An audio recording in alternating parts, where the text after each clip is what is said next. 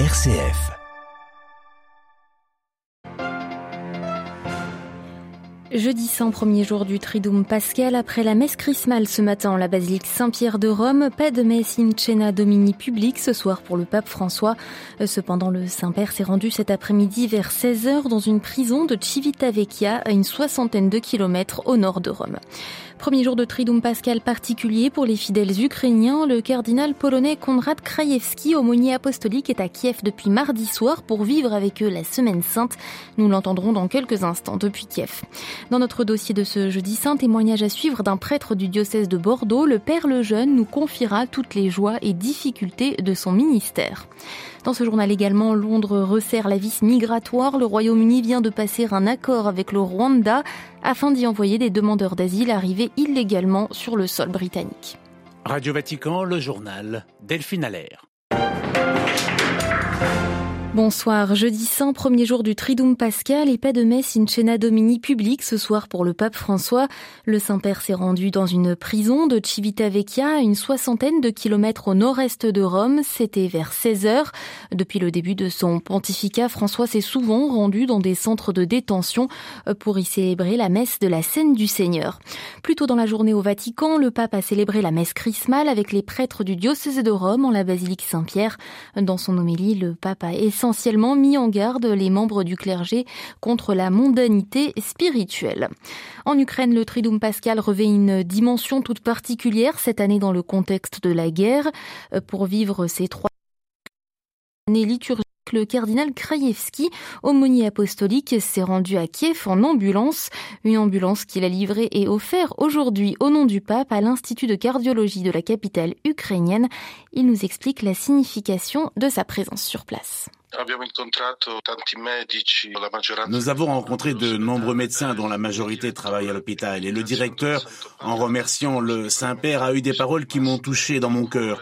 Nous sommes médecins, a-t-il dit, et nous n'opérons pas que des civils, nous opérons aussi des soldats et même des Russes, tout en sachant qu'ils ont peut-être tué plusieurs personnes.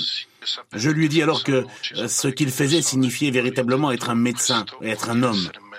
Ce matin à Kiev, les sirènes ont encore retenti, les gens sont allés se cacher, mais vous savez, il suffit de sortir un peu de Kiev pour voir toutes les traces de la guerre et les morts.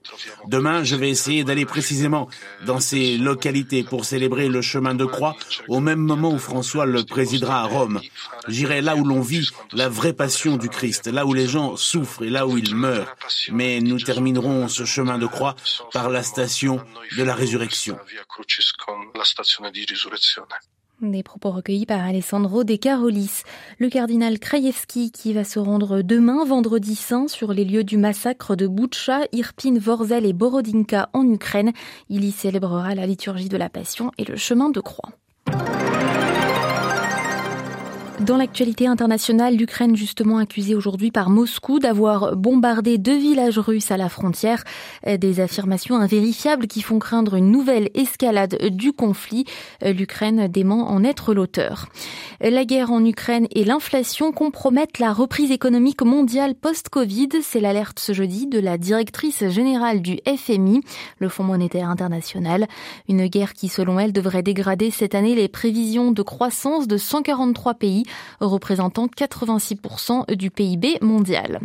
La menace iranienne envers l'Irak, Téhéran, Téhéran exhorte aujourd'hui Bagdad à ne pas permettre que la sécurité de l'Iran soit perturbée.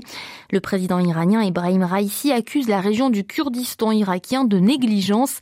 L'Iran qui surveille de près les mouvements d'Israël. Le gouverneur d'Erbil qualifie lui de sans fondement l'existence de sites israéliens à Erbil ou dans les environs. Retour en Europe où Londres vient d'annoncer un projet controversé en matière migratoire. Le Royaume-Uni enverrait ses demandes d'asile au Rwanda pour décourager les clandestins.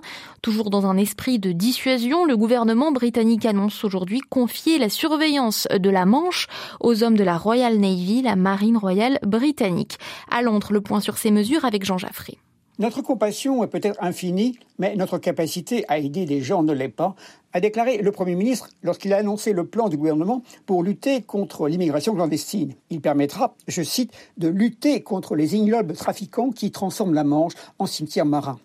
Dans un premier temps, le programme s'appliquera à des hommes célibataires soupçonnés d'être des migrants économiques, mais les organisations pour les réfugiés dénoncent ce projet qui s'étendra à tous les clandestins d'où qu'ils viennent, comme l'Iran, la Syrie, l'Érythrée, qui fuient des persécutions. Autre critique avancée, le régime de Paul Kagame au pouvoir depuis une vingtaine d'années ne respecte pas les droits de l'homme. Les opposants sont emprisonnés, voire éliminés, et les élections truquées. Selon des juristes, ce projet qui sera contesté devant les tribunaux est contraire à la Convention de Genève sur les réfugiés.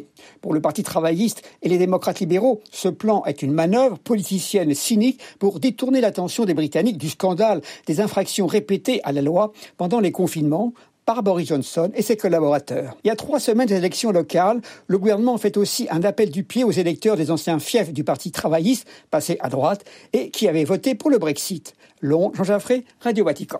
Crise et pénurie de carburant dans plusieurs zones du monde, au Pérou, mais aussi au Sri Lanka et particulièrement en Afrique. La République démocratique du Congo est touchée, mais aussi le Kenya. Depuis dix jours, de longues files d'attente sont créées aux stations-service dans le pays. Et aujourd'hui, c'est le directeur général Afrique de l'Est du fournisseur français de carburant Ruby qui a été expulsé du Kenya. Selon les autorités, la crise du carburant kenyan est créée par des distributeurs d'essence exportant du carburant destiné au marché local. 9 sur 11 millions de Sud-Soudanais vont avoir besoin d'aide internationale. C'est l'estimation de l'ONU parue ce jeudi. Une insécurité alimentaire due à la crise alimentaire et au regain de violence entre factions armées rivales ces derniers jours. Le pape François doit visiter le Soudan du Sud cet été du 5 au 7 juillet. Retour à présent dans notre dossier sur la particularité du jeudi saint, premier jour du Triduum pascal, messe chrismale et scène du Seigneur. Durant les célébrations chrismales, les prêtres renouvellent leurs promesses sacerdotales. Aujourd'hui, ce quotidien des prêtres diocésains, qui alternent pour certains entre moments de solitude et périodes de grande sollicitation, peut être source de difficultés et de surmenage. L'un d'entre eux, le père Pierre-Alain Lejeune, nous témoigne des joies et des difficultés de son ministère. Prêtre depuis 20 ans, il est actuellement curé de quatre églises dans la banlieue de Bordeaux. J'ai vécu euh, entre 10 et 15 premières années de ministère un peu folle euh, dans l'action. Euh, j'étais aumônier de jeunes, aumônier d'étudiants. J'ai beaucoup aimé ces années, mais la grande difficulté, c'était que j'étais littéralement débordé par l'action et que je crois que j'en étais le principal fautif. C'est-à-dire que je crois que pour beaucoup de prêtres, et ça a été mon cas pendant longtemps, quand on est débordé, c'est parce qu'on veut bien être débordé. C'est-à-dire qu'on n'a pas cette sagesse ou cette maturité qui consiste à consentir à s'arrêter, à ne pas remplir le vide trop vite. Alors ça a été une grande difficulté pour moi au bout de 15 ans de ministère où vraiment tout à coup euh, euh, j'ai ressenti le besoin de tout arrêter parce que j'ai tout fait en quelque sorte. Il y avait trop d'activités dans mes semaines, dans mes journées, j'avais plus une soirée libre, j'étais euh, écartelé complètement et il m'a fallu quelques années pour comprendre que la solution était en moi et non pas dans une institution qui ne me conviendrait pas ou qui, ne faisait pas son travail en quelque sorte. Je ne comprenais plus le sens de ce que je faisais. Et mon évêque a été très compréhensif et m'a proposé de prendre vraiment une année sabbatique que j'ai bien mise à profit où j'ai changé complètement de ministère et où en un an j'avais mûri de 20 ans, j'ai l'impression. Qu'est-ce qui vous aide à faire face à toutes ces épreuves sur votre chemin? Deux choses peut-être. La première, c'est le peuple de Dieu, c'est-à-dire celui pour qui j'ai donné ma vie. Tous les gens que je rencontre, dans la paroisse ou à l'extérieur, ma vie de prêtre n'aurait pas de sens s'il n'y avait pas ce peuple que je veux servir, en fait. Donc c'est peut-être la première réponse. Et la deuxième chose, c'est la découverte depuis quelques années du travail que Dieu continue de faire. J'ai évoqué ces années de crise, cette année sabbatique que j'ai vécue il y a quelques années, et cette découverte que vraiment Dieu est à l'œuvre euh, dans ma vie et qu'il me transforme et qu'il m'émonde comme il fait, comme on dit, de la vigne, hein, qu'il taille euh, les sarments pour qu'il donne plus de fruits encore. Alors oui, ça me rend joyeuse, ça me rend heureuse. Ça rappelle cette phrase qui est dite lors de l'ordination des prêtres, que l'évêque dit que le Seigneur achève en vous ce qu'il a commencé. C'est un peu ça au fond. C'est la découverte que le Seigneur est vraiment en train de poursuivre le travail qu'il a commencé. Interrogé par Marie Duhamel, le père Pierre-Alain Lejeune, prêtre du diocèse de Bordeaux, était ce jeudi l'invité de Radio Vatican. Et avant de refermer cette édition, je vous rappelle les célébrations du pape François pour vendredi saint demain. À 17h en la basilique Saint-Pierre aura lieu la célébration de la Passion du Seigneur, tandis qu'à 21h15, le chemin de croix sera célébré au Colisée.